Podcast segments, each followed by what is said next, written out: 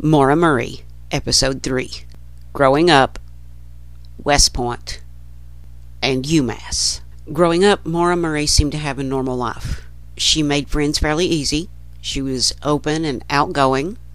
She was a very friendly child. She made excellent grades, and she was extremely athletic. The athleticism that she had would not only make her name known in the state where she lived, but it would also lead to the scholarship that took her to West Point. West Point would offer Maura a scholarship because she was so good in track. That was what Maura ran. She ran the track. And she was very good at it and won most of the races that she was entered into. So West Point would take notice of her and offer her a scholarship, which she would accept.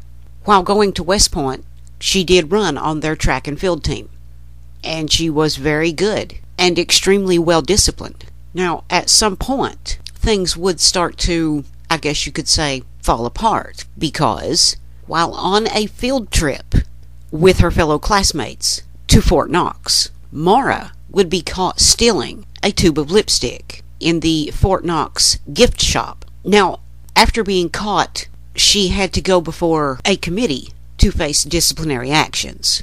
However, they did not immediately kick her out of the school. West Point was willing to give Maura enough time to set things up so that she could go to UMass.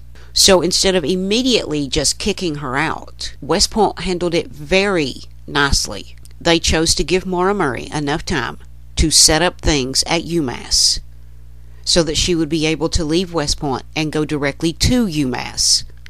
However, as nice as this seems, and honestly, yes, it was nice, uh, it didn't really help Maura in the end because once she was at UMass, that is where things completely fell apart. In my next episode, I will try to cover anything that I have missed in these first three episodes, which will include the details of the days leading up to the disappearance of Maura Murray and I will try to do the next episode much quicker than I did this one. And I am so sorry that I made you guys wait so long.